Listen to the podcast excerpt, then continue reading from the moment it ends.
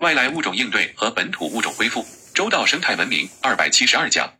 我最近去广西做了护花迷草和红树林的调研，护花迷草被认定为外来入侵物种，在花大力气、大量的经费来解决护花迷草的问题。专家说具有相同的生态位，但是实际上我在调研之中并拍了一批照片，可以清楚的看到护花迷草并没有直接的杀死红树林，就像在红树林的区域之中，有一些小的区域露出了土，露出了空间，护花迷草只在这些地方去生长。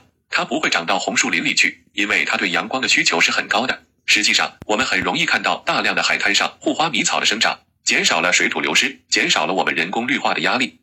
红树林摄影，周劲峰，绿会融媒。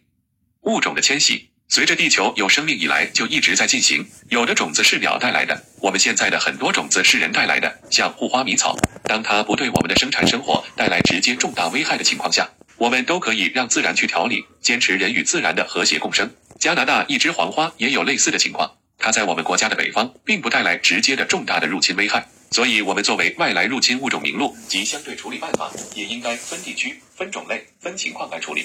现在，为了保护红树林，大量的在补种红树林，这里边也有很多科学问题需要讲究。这个地方要不要补种？应该不应该补种？在很多情况下是应该慎重的。我这次去考察，就看到了一块地方。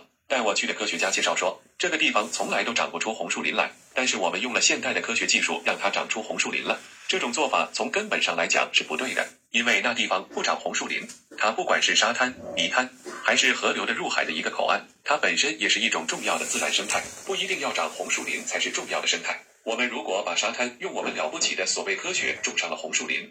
这是对原本沙滩生态的重大破坏，也是根本违背生态文明理念的。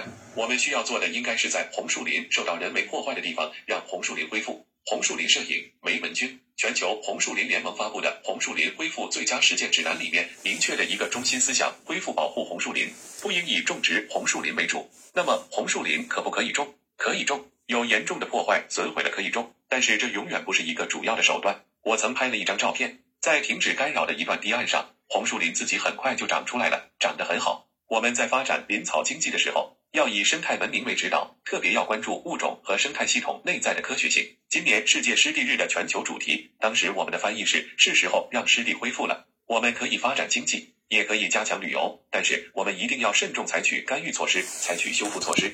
我们要以恢复为主要的方针来看物种和生态。注。本文根据二零二三年十一月十九日中国生物多样性保护与绿色发展基金会（简称中国绿发会）副理事长兼秘书长周晋峰博士在二零二三中国林草经济发展博鳌大会上题为“做习近平生态文明思想的坚定信仰者”的专题报告讲话内容整理，未经本人确认，仅供参考。整理：青央省 Tammy 编 Angel。